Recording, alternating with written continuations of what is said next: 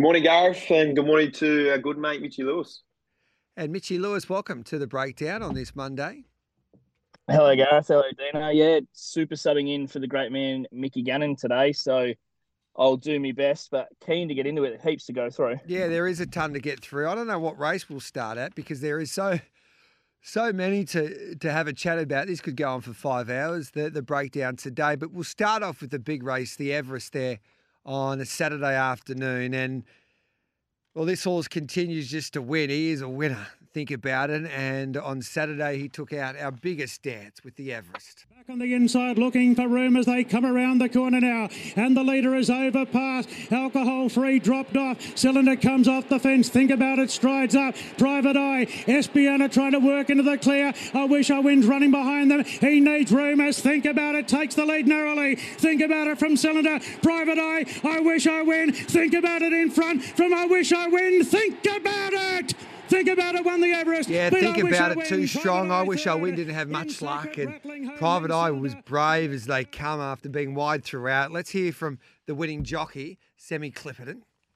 All right, Corey, I'm lost for words. I've got so many things to tell you. I'm going to cry. I'm going to pass out. I'm going to do a backflip. I don't know. Uh, I know it sounds cliche, but when he went across the line in the premiere, I, I visualised this this moment. I, I had to keep it to myself, but I just knew he simply had too many gears. Simple as that. Yeah, well done to Sammy and Joe Pride had his biggest day at the office, finishing first and third, Dino, in an Everest. And was it the barrier draw that won him the race? If they, if you swap barrier draws with I Wish I Win, do we get a different result? Or is this horse just a winner that it doesn't matter what is in front of him, he just finds a way? Yeah, it's a it's a wonderful uh, debate to have. I, I, think he's a horse that you probably can't put a margin or length on just because he's got that untrainable uh, asset, which is that will to win. Um, many horses don't, and the great do have it. I wish Owen was great, like you said, back to the inside, but it was a bit of a theme of the day, even at Randwick and Caulfield. Barriers uh, probably meant a lot, just more so the way that the tracks played, firm ground. Uh, it was really hard to make good ground from all the way back, and he had the perfect running transit. When you give a horse of his caliber uh, that running transit. They're incredibly hard to run down. It was a great story for Joe Pride. He's only got around 80 horses on his books, and he's got the first and the third horse in the biggest race or biggest sprint race in Sydney and proven thoroughbreds as well. But it was an outstanding race. Uh, I think we all chatted about the tempo. The tempo ended up being pretty strong, and we saw sort of the best horses charge home. There's some great runs in the Beaten Brigade as well, which we'll touch on, Gareth. But Cylinder, I thought he was outstanding, and the sneaky run was in secret. She was enormous yeah. from the back. Um, no one really made ground. Zac Purton weaved his way through. So she's on track for the champion sprint on the last day of the carnival. What do you make of the Everest Mitchy Lewis? Yeah, I'm not 100% sold on that. Um, I wish I win would have beaten. Think about it with a little bit of a better barrier. It's a good debate. I, I sort of went looking at the replay. You can sort of see, think about it as I wish I win sort of gets to his hind. He's, he's sort of prick and he goes again. So I think the best horse has probably won the race. Uh, and I reckon the lead up now to this champion sprint race, it's going to be one of the better races of the carnival, I'd say. You're going to have an absolute dead set star field. And yeah, I reckon In Secret's one to follow out of it for sure. She's the fastest last, everything in the race and weaving her way through. It was huge. So I'm excited now for that champion sprint race because you'll throw Imperatriz in the group as well. 0499 736 736. What horse do you want to be with now for the champion sprint at Flemington on the final day of the carnival? He does that, doesn't he, Dino? Think about it. He, I don't think he had any right to win the Premier Stakes the other day when he drew a low gate. He was leaders back. He got through. I don't think he liked going up the inside of forces on that particular day when he got up the inside of overpass. And a Y50 looked like he had him shot there at the 100 metre mark that day. And then he kicked back. Um, when he's challenged, he always finds a way, think about it. And looking at this market now with Bet365, the world's favourite online um, betting brand. Just having a look at the market with Bet365 for, for the champion sprint, which will be, I think, nearly the highlight of the carnival in both cities.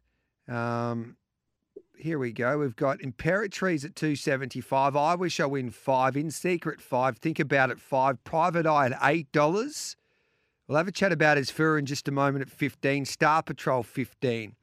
And then Cylinder at 17, but he's I don't think he'll be backing up after the Coolmore So right now, lads, who are you tipping in the champion sprint?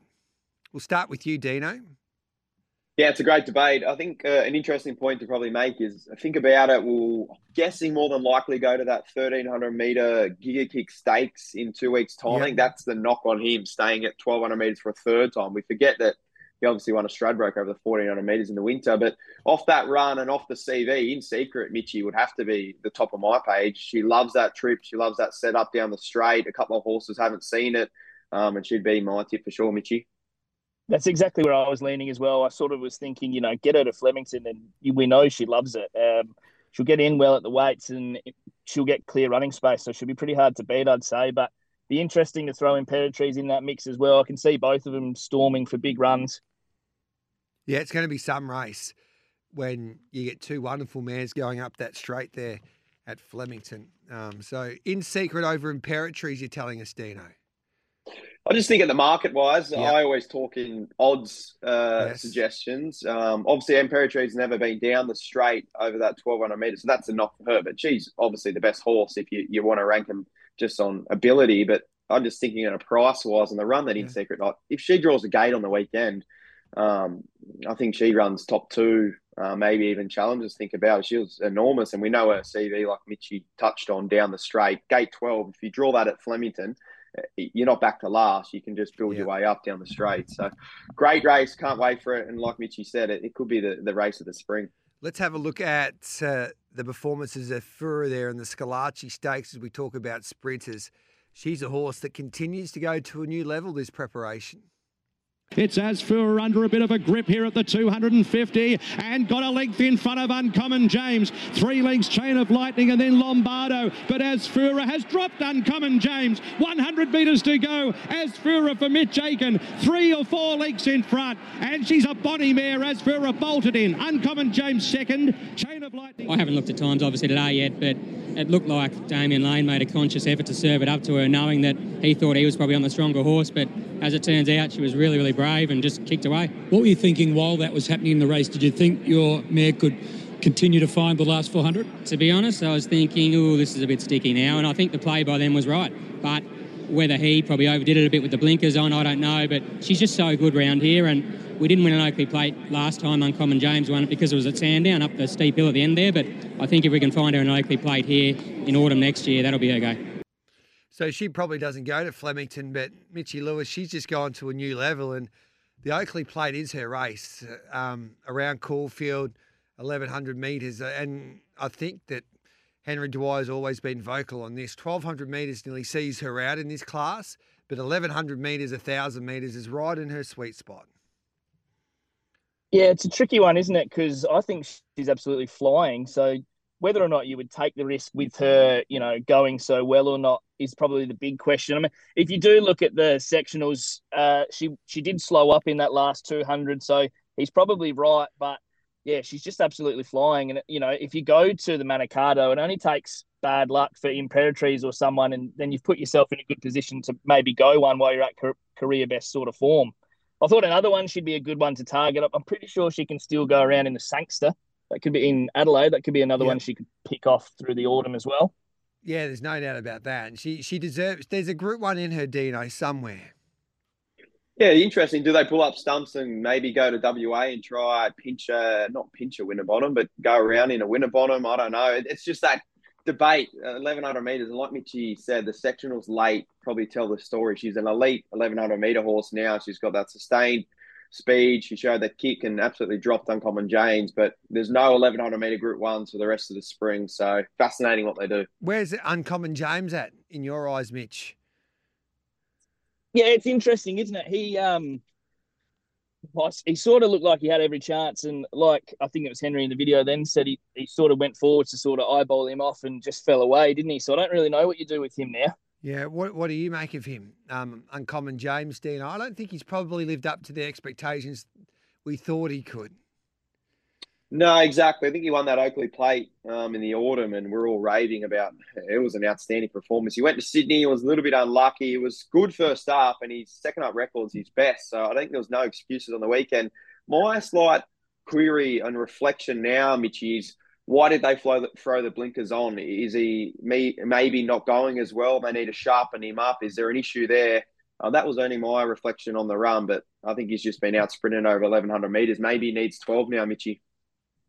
Yeah, I mean, I mean, it was hard for me as to know as well why they put the blinkers on, but my, my sort of assumption was that they thought this race was for the taking. You know, he's got super second up form. You you just sort of put everything right into place and see how you go. But he's just run into a yeah. potential horse who's in career best form, a star. All right, then 16 minutes past eight, Gareth Hall, Mitchy Lewis, and Dean Watling with you for the Monday breakdown on this Monday morning as we recap a magical day of racing in Sydney and Melbourne. We'll come back and take a look at some of the star medal distance uh, performances over the weekend, including Fangirl and a King Charles, attrition in a Toorak, and what about Alligator Blood? Wasn't he sensational, of course, in the Group 1 Might and Power Stakes?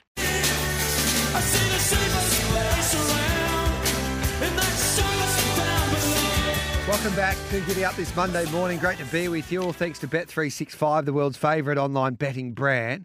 What could you be buying instead? For free and confidential support, visit gamblinghelponline.org.au. And geez, I love the boys on the weekend. I was listening most of the afternoon there as I was heading back from Sydney to Melbourne on Caulfield Guineas and Everest Day, but the lads kept me entertained live there from Caulfield on Saturday. David Taggart, Cam Luke, and Josh Jenkins. Tags was in fine form. I took him on a little bit. He tipped Ayrton as his best bet for the day, and I thought, Tags, you're a number one tipster. I don't know why you're doing that for. And I had egg on my face. So well done to the Tags, and didn't he let me know about it as well? And they'll be trackside live once again for Caulfield Cup Day this Saturday. So join us and use the code SEN Track for $100 off the MRC membership. So make sure you do that. Terrific membership there at the MRC. It was a fascinating day there on Saturday, and it was a day that the bookies absolutely dominated because you had Mr. Brightside that was defeated as an odds on favourite, basically, anyway, around that $2 quote. And the second favourite did defeat him, but then we all thought Amelia's Jewel was a good thing, and she went down in a Toorak handicap. And Militarize, he looked like he was going to be awfully hard to beat with a step party, and they didn't or both didn't really fire. I know that Stepati ran third, but I thought he should have finished a little bit closer with the run that he had. So it was an interesting day anyway from a market perspective. But let's have a chat about some of the the, the big victories there and those middle distance um, races on Saturday afternoon. We'll start with the King Charles, the $5 million King Charles. Mr. Brightside was the short price favourite, but it was this Wonderful mare for Chris Waller and James McDonald in Fangirl that was successful in the King Charles. Now, Mr. Brightside and Fangirl, here they come. Fangirl moved up. Fangirl takes the lead from Mr. Brightside. He's got a job to get there. The mare's going great guns. Fangirl, look at her go. Fangirl, a big win in the King Charles III. Moonee Valley, would you be tempted? And Kovalica also might be going that way after that nice run. Yeah, um, that was sort of always the plan, just to space the runs and get it to Melbourne as well. Um, so yeah, so that'll be tomorrow's decision, I guess. But she was pretty dominant today. She was dominant, and that was her go. Rock hard track, um, low gate, bit of pace with a big field there, um, Dino, and that was just the perfect setup for a horse like Fangirl. Yeah, you've summed it up perfectly there. If you want to get a perfect setup, or you want to see on sectionals the way they run the race, um, that is exactly what Fangirl wanted. You watch it; it's interesting. They've gone pretty slow here. They've gone around five lengths slower than the average the 600 meter race, uh, 600 meter mark. So it's just turned into a complete sit and sprint. And I think the the key important um, sort of uh, summarization of it is if you watch the replay just before the 600 meter mark, the leaders put the brakes on. It allows Fangirl to find that two to three lengths and build her way up to Mr. Brightside. And then as soon as she's out in the straight, it's a sit and sprint. And we know her sprint and her turn of foot's a lead, but the query always is is how fast she's back. But this time she was up um, right next to Mr. Brightside and just purely out sprinted him. He was still great, and there's been big gaps in behind. But if you want the right setup for this horse, um, that was it to a T. So I think they just go to the, the Champions Mile, Gareth, on, on the last day down there yeah. at Flemington. We know she loves the track, and you'd expect J Mac to stick now. He's four from form aboard her. That's a better option, do you think, for her than, say, the, the Cox Plate? Hundred percent. I think that's uh, her be her race for the taking. I think she loves Flemington. We've seen her down there before. Get J Mac on. Um, big open space, a track you can maybe use her tactical speed potentially now that she's shown us on the weekend. Um, I'd prefer that than a strongly run um, Cox Plate for mine. But we know Chris Waller, we can we can leave it up to their team. They often make the, the right choice. What did you make of Mr. Brightside there, um, Mitchy, on Saturday? Uh, he was given a perfect ride with his tactical speed from the gate there by Craig Williams, um, but he was definitely no match for the winner. No, she she was just a standout. But you know, I, I don't think you hop off him. I'm I'm not sure. I, I guess you stick fat and you go to the Cox Plate, don't you? But I, would still think he's a massive chance back at Flemington in that Champions Mile. We know the 1600s is go, and he's just been beaten by a horse that had perfect conditions and got a perfect run. So I, I wouldn't be binning him just yet. Um, I've got my queries about his Cox Plate chances, but I still mm. think he's a group, uh, Group One chance this prep at that Champions Mile for sure. We'll have a look at the market for the Cox Plate in just a moment. Some runs out of the King Charles with the horses that might be heading towards the Cox Plate. Kovalica um, Dino was very good. I think he's a smoky in a, in a Cox plate. Oh, I do too. He's run the fastest last 400, last 200 of the entire meeting, fastest 800, uh, fastest last 800 meters as well. So out of the two, if you got to take the stable there, um, yeah. Fangirl or Kovalenko, I think Kovalenko's or is going outstanding, and maybe that's what Mr. Brightside needed. He looked a little bit sort of not flat, but he was building the revs late as they went further. Maybe he's the one screaming after 2,000 metres as well, but I think he hit the nail on the head there with Kovalica, Gareth. What about um, the two internationals, Fozzie Kerr, Buckaroo, Dino, and Light Infantry Man? Yeah, Buckaroo was great late, uh, fifth fastest last 400 and last 200. So he was building the revs. I think that's what we echoed a little bit on the weekend preview that maybe the 1600 meters was a little bit short and that the Cox plate was his target or 2000 meters. But uh, probably the disappointing one was light infantry man, just never travelled, was sort of mm. fading late. Uh, he's the one that maybe we look for a steward's report, but maybe the, the sit and sprint just didn't suit those international horses. They wanted to run a little bit harder. We'll get an update with Johnny O'Neill, one of the part owners there of Light Infantry Man, after his performance heading towards the Cox Plate now. I think that was their main aim with him anyway. I, I think they always thought that the 1600 might be a little bit too sharp for him, but as you point out, he never travelled whatsoever there on the bridle on Saturday. It's 8.29. Let's take the news here for the Monday breakdown, and then we'll come back and I've got an assessment or a, a report on Amelia's Jewel after her performance there in the Toorak Handicap, and we'll have a chat about attrition. What a performance by that galloper to win the Group 1 at Caulfield. Imagine what you could be buying instead. For free and confidential support, visit gamblinghelponline.org.au. Amelia's Jewel brought to the middle of the track and then came here to shock out of the whip from Antino and then Charterhouse. Pride of Jenny at the 200 with Amenable and then came Attrition further back Amelia's Jewel. Pride of Jenny at the 150 then Amenable Attrition and then came Antino on the outside. It's a big finish in the Toorak. Antino moves up to Attrition. Antino and Attrition they hit the line. Attrition or Antino nearly a dead heat. Attrition's unbelievable. Um, what a ride from Bo. A great effort from the team. Um, you know, everyone takes a, a, massive part in it, and um, you know, this is what we get up in the morning to do. And uh, I've had, I think, three seconds in Group Ones before today, and oh, I was just willing him to get over the line because we've been nutted uh, closely a few times, but uh, we always knew he was up to the level. Um, it was very disappointing last start, but back to handicap, um, aided by a brilliant ride uh, by a jockey that's well and truly on the rise. And um, yeah, how good. So that is Mitchy Freedman talking about attrition's Group 1 victory in the Toorak. He's been a very good trainer for a long time. Um, he's only young, but he's been in the game now for four to five years training in his own right, Mitch Lewis. He started off working with Darren Weir and then he took the punt and set up stables at Ballarat and He's been knocking on the door, as he pointed out there, for his first Group 1 victory, but he got it on Saturday. He ran the Mel- Melbourne Marathon yesterday, so it's been a big weekend for Mitch Freedman. And Antino was brave as well, but the big story out of this race was Amelia's Jewel Simon Miller, um, been in conversation with him this morning, and he has reported that um, she's just not herself. She's really quiet. She's been leaving food, which isn't her. So they'll have a look at some more bloods today, and just to see where she's at at the moment. So, um, the the Cox Plate's definitely out, and the only race now for her, I think, this spring maybe will be the, the Golden Eagle. If they have to give her a little time off, I think they'll just go home. Um, so that's she. She was the talk of the spring carnival there for a while, but unfortunately, I don't think she's right there, Dino. And um, Amelia's Jewel faded while attrition was too strong. Who who um, was was a big price at the end of the day. Attrition. I know he was taking on an Amelia's Jewel, but he hasn't been too bad this spring.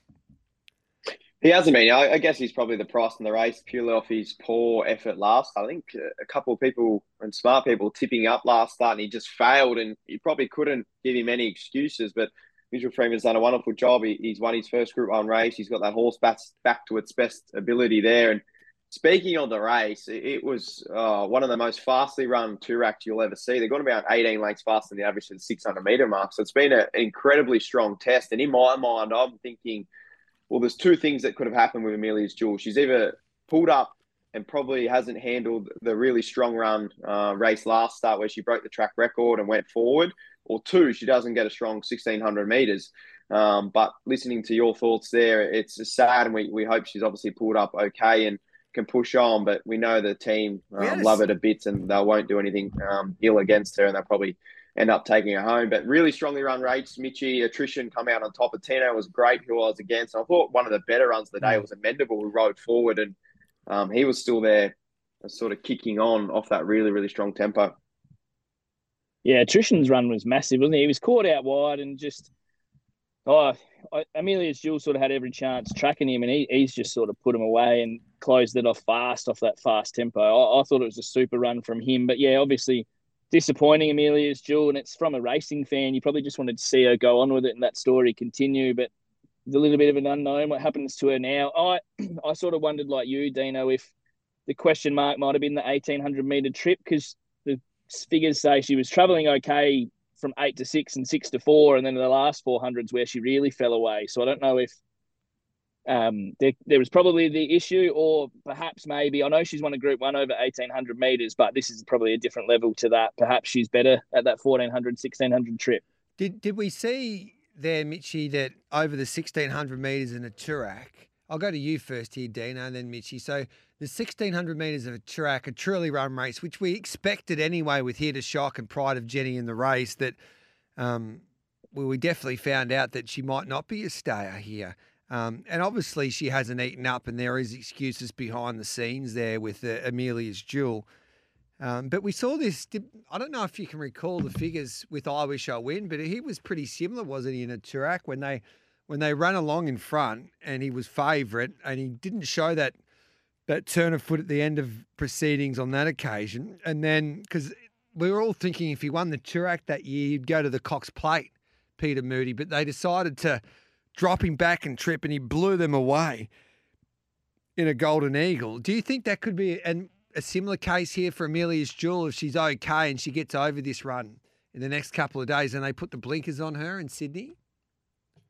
Yeah, definitely. I think dropping back a trip would be ideal now. I think the query's out maybe this preparation. She's still a lightly raced four year old mare. So you don't want to pen her as just a 1600 metre and below horse or a 1400 metre horse. Obviously, she's still got progression to come. She'll still grow, strengthen up, and in time she might uh, get a strong 18 to 2,000 meters, which we know she has done in past. But like I said, that that was more like a 2,000 meter race, the way it was run with the sectionals to the 600 meter mark. And uh, I'm guessing a lot of horses will pull up pretty tight after that effort, and like probably Mitchy Freedman did out of the marathon on Sunday. But I think that's what you do now with a Gareth. Drop her back in trip. You know, we know she's got that electric turn of foot, um, albeit if she pulls up okay, obviously that's at the forefront of, I'm sure, the stable's mind. All right, Antino, what'd you make of Antino Mitchy Lewis before this break? Yeah, massive run from that wide barrier. I sort of thought he'd find a lot of trouble from there, but yeah. he stormed home really, really quickly. So I'm very interested to see what they do with him next because I believe this was the grand final, wasn't it? So where do you go next is probably the big question. Do you you come back a little bit and target a Champions Mile? I'm not sure if the Cox Plate's his go. Um, do you hang around and try that at Flemington? It, it'll be interesting to see what they do with him next, but it was a huge run for sure. All right, then, 8.38, let's take a break. And I promise after this break, we'll get to your questions, 0499 736 736. Plus, we'll have a chat about my highlight of the day, the, the mighty alligator blood, who was mighty, of course, in the might and power. Deny knowledge with alligator blood now breathing down her neck and around the corner. Alligator blood went to the front from Deny knowledge, who's gone. Then Lindemann just fine. Fowen declare and Duais back on the inside. Alligator blood, 200 metres to go. Four legs in front of Duais. Fowen declare running a race and then non-conformist. But it is all alligator blood. A seventh Group One coming up, and alligator blood wins it by two legs. I just he just did it so easily didn't he, Hamish? He's, he's joyous. And the horse in the front just put that, made the, a little bit more of a tempo. And Alligator just said, look, see you later, Alligator. So Tim Clark back on board. They've got a wonderful relationship. He's a good story. But the horse himself, there was some sort of talk a couple of years ago he'd never race again. Well, I don't know. He's done plenty of races and plenty of Group Ones. I think it's his fourth or fifth Group One for us. Just he's so tough. such a special. He's tough. He's an elite racehorse. We're very privileged to see a horse like him. That was the highlight for me for the weekend. Alligator blood. I don't know what you were thinking, Mitchy Lewis and Dean Dean Watling, as um, you rejoin us now for the, the Monday breakdown here on Giddy Up. He's such a remarkable horse, and I thought that he could dictate the race in a way. I know Deny Knowledge was in that race, but Timmy Clark, it was a gem of a ride because that is some skill to be able to rate your horse while there's a tearaway leader, and he did it to perfection. But this horse for mine. Mitch Lewis has gone to a new level in the might and power alligator blood. What did the time suggest? Oh, sorry. I'm looking at the I'm looking at the Cox Plate market. Um, talking about alligator blood. Gee, I've, I've got I've got to get the times up. But yeah, I thought the ride was super to hold your nerve, like you said, when you've got deny knowledge going off like that, and then just how he picked him up coming in late. Uh, like he's he's closed off strongly as well in the last 200. I've so what I was sort of looking at that Cox Plate market yeah. for is because I, I, think he just about should be favourite. I reckon if he draws a barrier off that run that he's just done over the 2,000 metres, he's answered that question and he's done it impressively. I, I think if he draws, say, barrier three in the Cox Plate, he'll start close to three or four dollars, and he's sitting at about seven now. I, I think he answered a lot of questions in that run itself, and I think his last year's Cox Plate run is forgotten a little bit in the wash that he was only two lengths off him from barrier 12, and I think he was getting a lot of raps that day for how good his run was. So if he gets things in his favour, I think he's a massive chance this year. Do you know?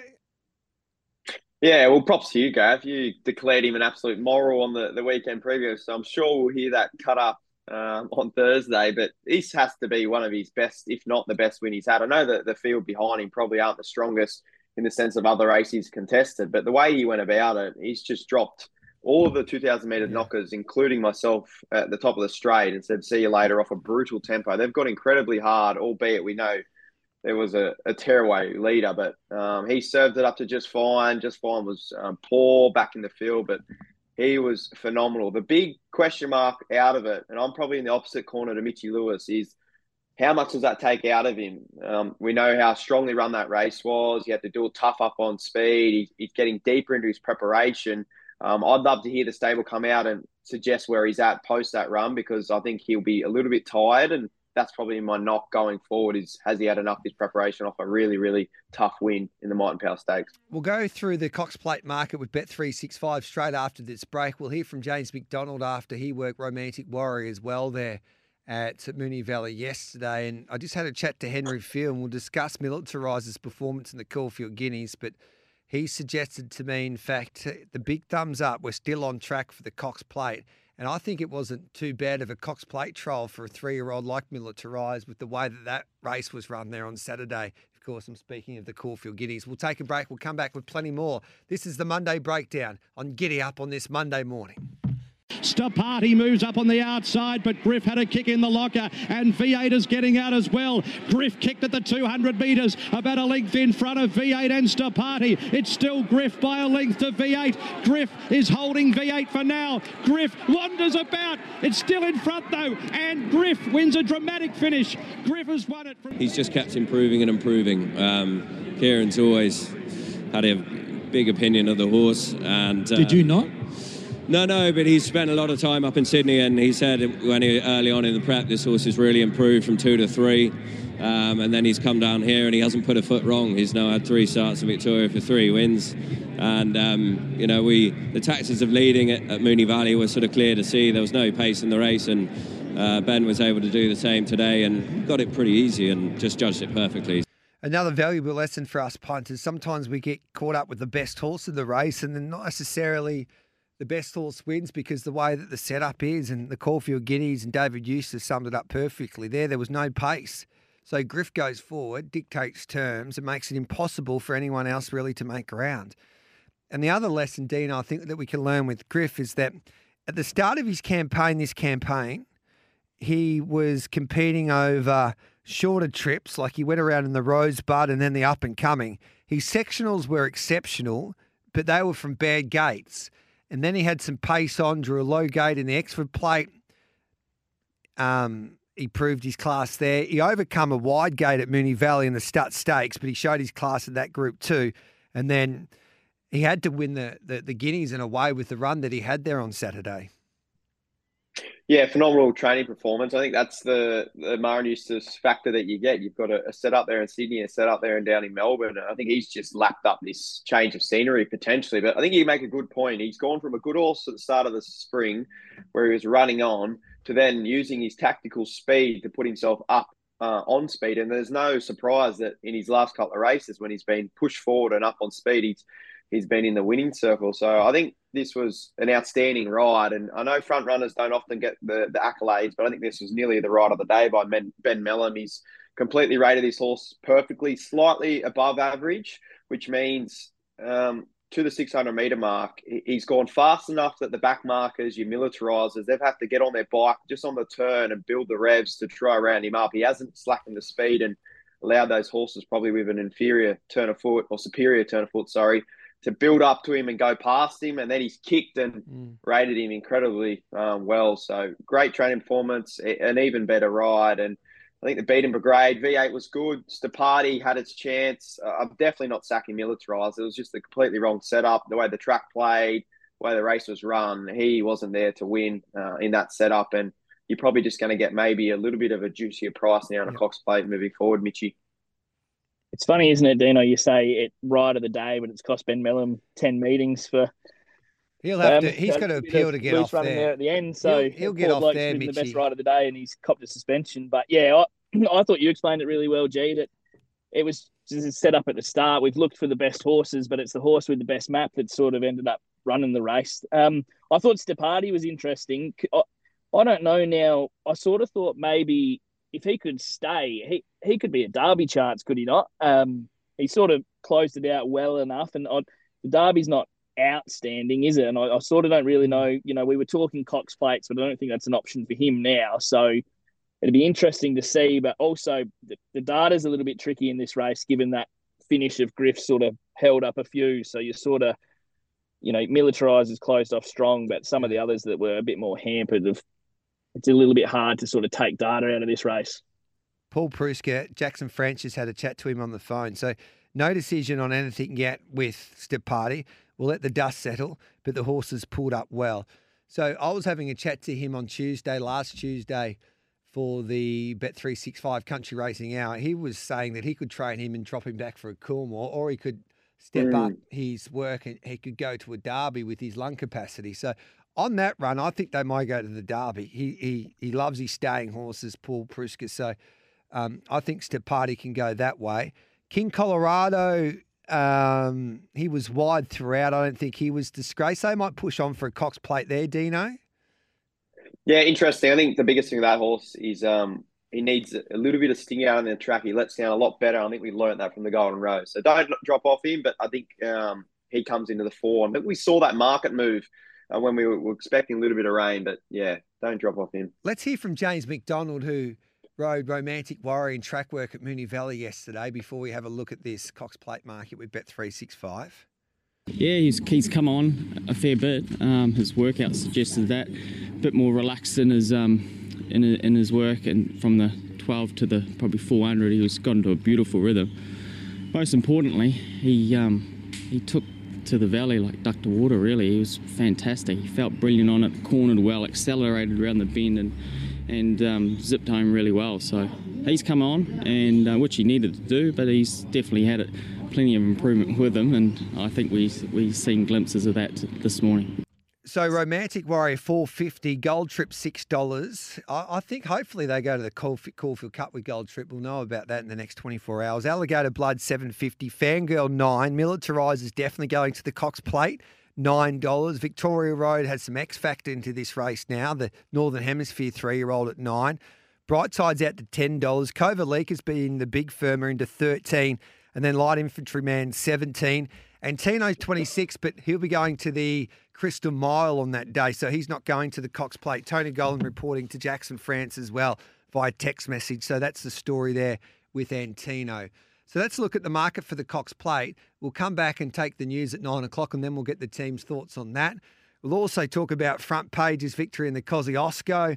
I want to touch on the, the performance as well as I am me because there's a few text messages coming through. And Conviana Princess, who just keeps on improving, win a golden eagle after her magical performance there in the silver eagle. And she at a good prize for Chris Waller and Kerrin McEvoy, but she won like a, a good thing at the end of the day. So we'll discuss all of that after nine o'clock. This is Giddy Up's Monday Breakdown. Great to be with you on this Monday morning, three minutes past nine. Now, four minutes past nine. This is Giddy Up and the Monday Breakdown. So, we just heard from James McDonald regarding Romantic Warrior, the market for the Cox Plate. This is what I know. Romantic Warrior 450, Gold Trip will go there, I think. I don't know if he'll go to the Caulfield Cup just yet. I hope he does go to the Caulfield Cup. We'll know in the next 24 hours. But he's $6 for a Cox Plate. Alligator Blood will definitely be there, 750 Fangirl looks like they're going that way at the moment. But I agree with Dino. The Champions Mile is probably a better option for her at nine. Militarize is definitely going that way. Nine dollars. So is Victoria Road. Nine dollars. Brightside, they're still keen to get to the Cox Plate, but he's been easy after the King Charles. Ten dollars. Kovalica has been the big firmer. Um, Guy Mulcaster, who purchased this horse, who joins me for the Breeding Bloodstock and Bantam podcast each and every Wednesday, said the Cox Plate's always been his main aim and he was a big effort or big run there in the King Charles. So he's 13. Light infantry man will get an update there from Johnny O'Neill with the means test at 17. Antino goes to the Crystal Mile at 26. I think Stepati might go to a Derby at 26 and then think it over 26 without a fight 26. Buckaroo could be the, the bet there at 34, Dino, at a price. Your thoughts there on the Cox Plate market? Yeah, obviously we with Amelia's Jewel highly undoubtful now. I think. Um, well, she's definitely not going. She's out of. She, so she's out of the market for the Cox Plate. Some Perfect. markets, so yeah, yeah.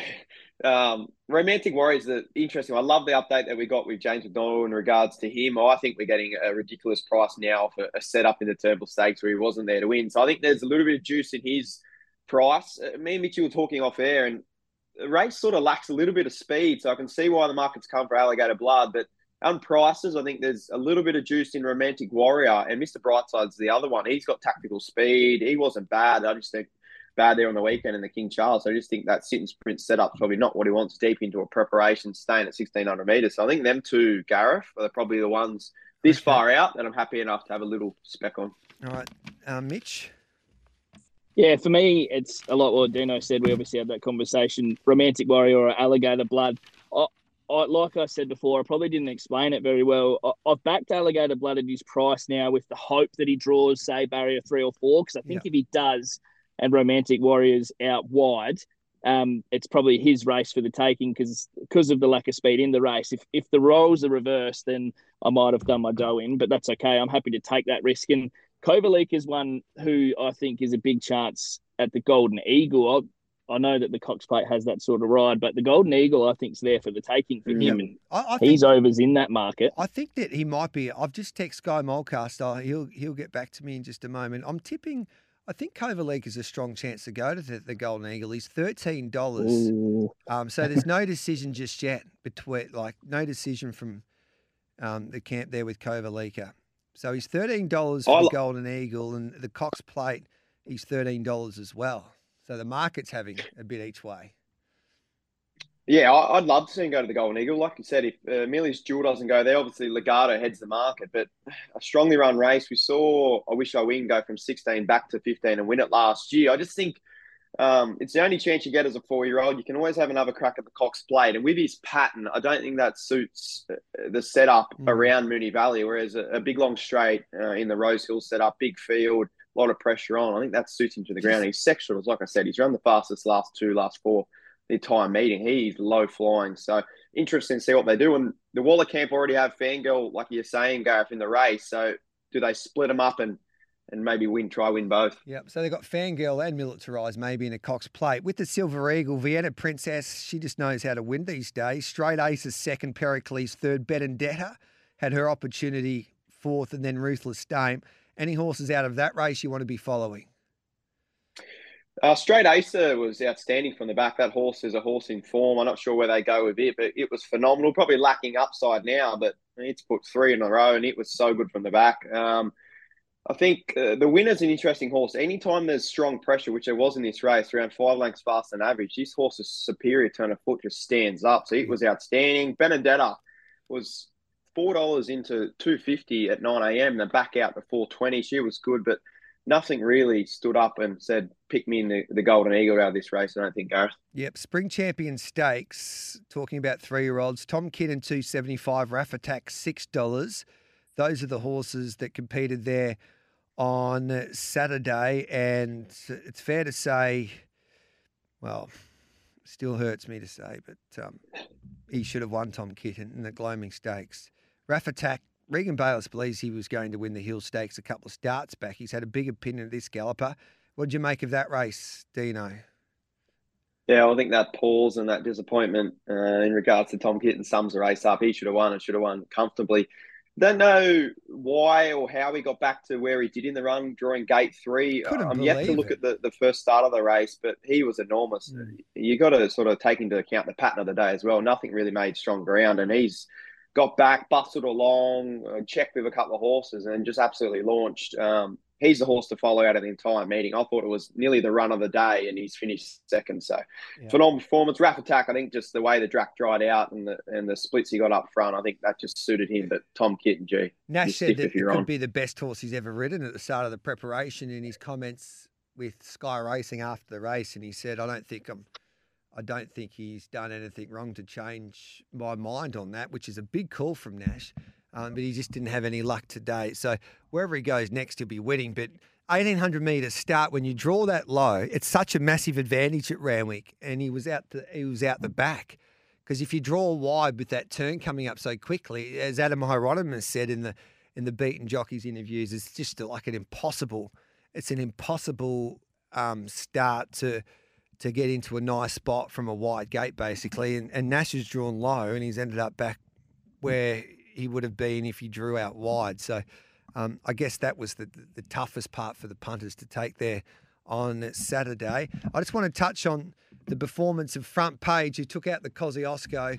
Um, this is number 16, Holly. He was superb um, front page. The pride and joy of Corowa. Opal Red just four lengths away. She's trying to get into the race, but Front Page is giving a tremendous kick. Front Page got five lengths clear. Opal Ridge, it's a bridge too far by the looks of it. Then far too easy, and Front Page, Tyler Schiller go back to back in the Kosciuszko. I'm certainly proud. Um, I was more nervous today than last year because I was hoping Matty didn't stuff it up.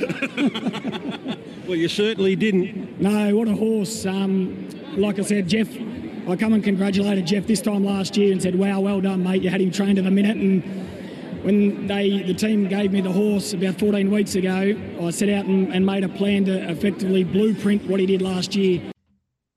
Great story. I had a chat to Tyler Schiller at the Wentworth Park Dogs on Friday night.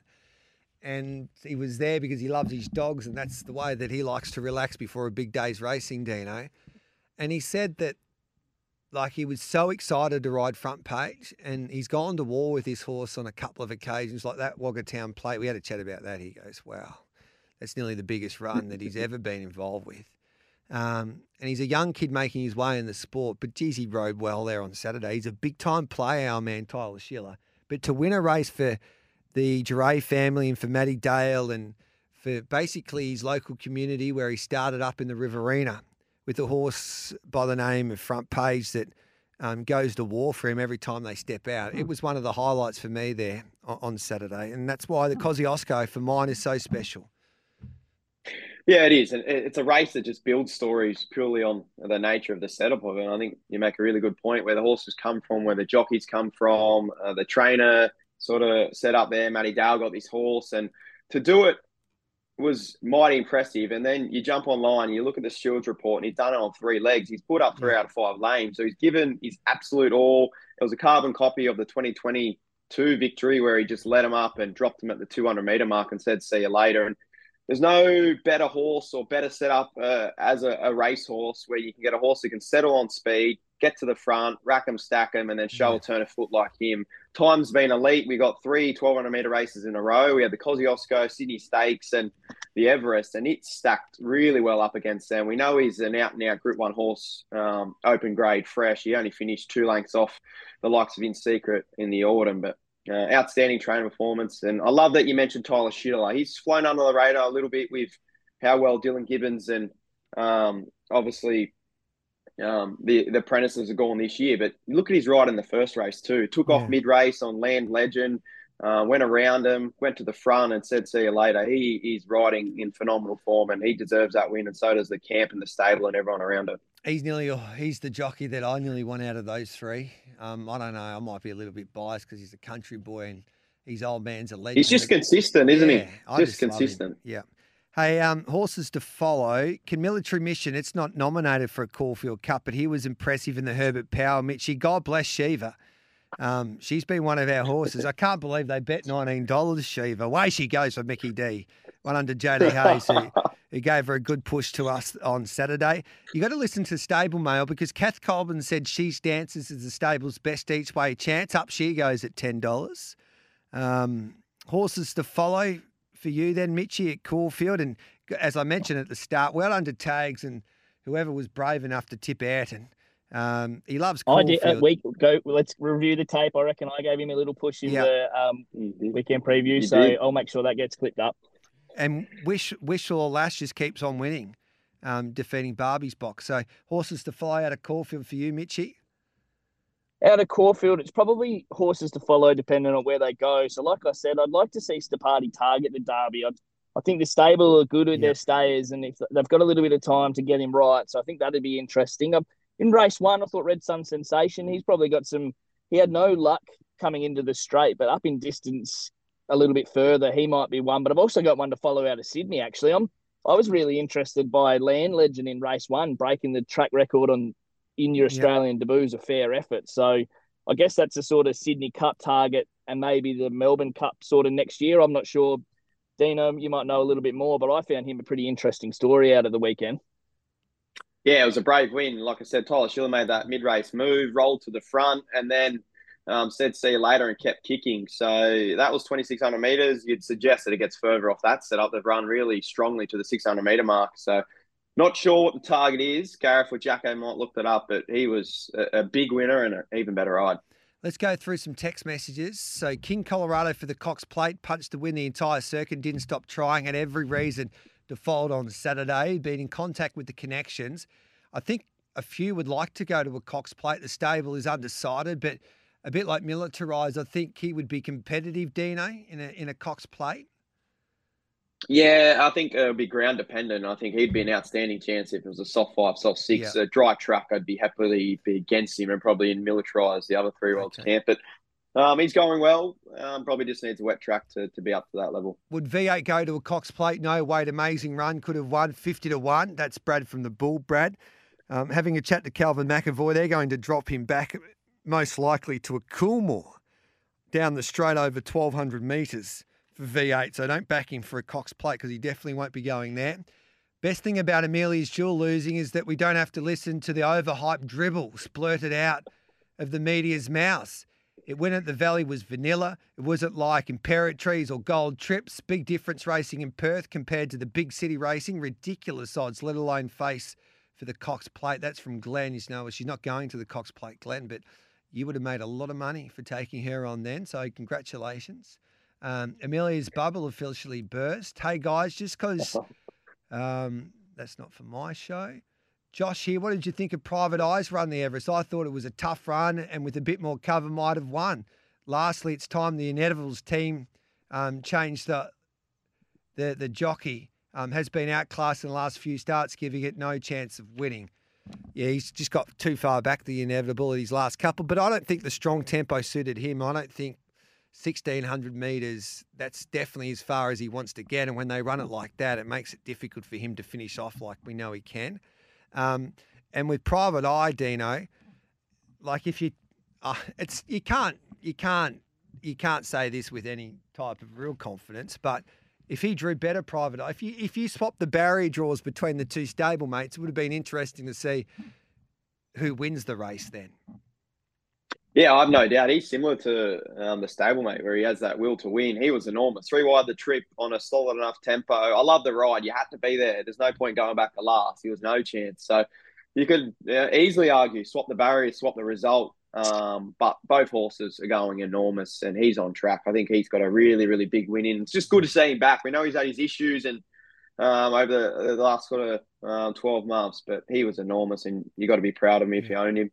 One lesson I learned again on the weekend was backing horses who settle on the pace. It takes the bad luck right out of the yep. equation, allows them to settle in the gun spot when the whips are cracking. That's from Gaz from Strathmore. Make a good point there, Gaz. Very good point. Good morning, boys. What race what a race the King Charles Stakes was with Fangirl beating Mr. Brightside. You could argue that Fangirl arguably is the best horse in Australia, constantly running second to Anamoe and uh, the like. Also at Caulfield on Saturday, it was a fantastic day. My only knock on the meeting was it finished way too late. It's a very long day. That's from Peter. I think that they had to do that to get the best bang for their buck regarding the TV coverage. So having the Toorak with Amelia's Jewel, the boom horse there of the day before her run anyway, um, was the the best best way to maximise the viewers there for such a big day of racing.